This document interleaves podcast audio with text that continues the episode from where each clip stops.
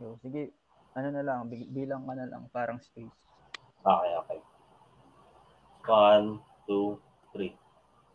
Going back to the topic, yeah, Three Idiots is definitely a great movie, Nico, and I couldn't agree more on your take. For me, sorry, sorry, sorry, may, nag- may nag-alarm.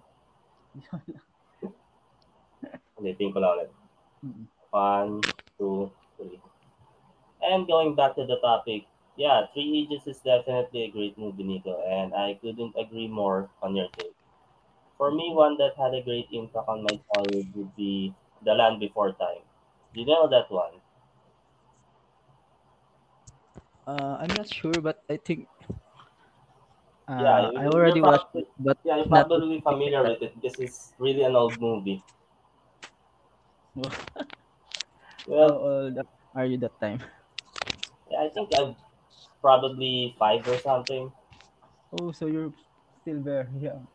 Yeah, yeah, it's probably one of the first movie, if not the first movie that I've watched, which is just a cartoon about dinosaurs who set out on a quest to leave their homeland and reach the Great Valley in order to survive.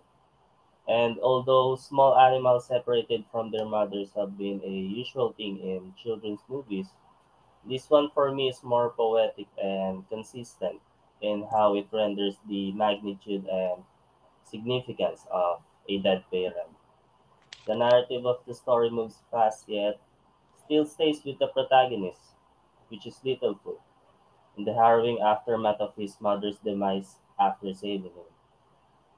There's actually this one scene where he curls up in her footprint too depressed to move, and me being a little kid, it was so real, and it definitely stayed with me, Hmm. even now, actually.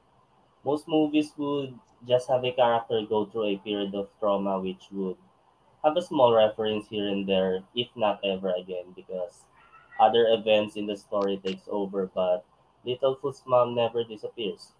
She's always on his mind throughout the journey, and the film stays with how that feels.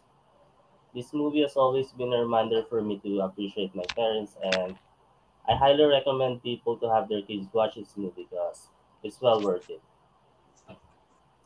Well, I second the motion on that one. Well, movies present various stories and visual that help increase mm-hmm. children's knowledge of different objects and ideas.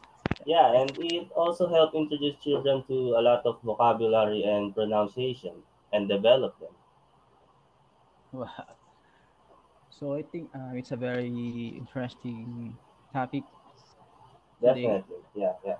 and well, that's this wrap up for today episode.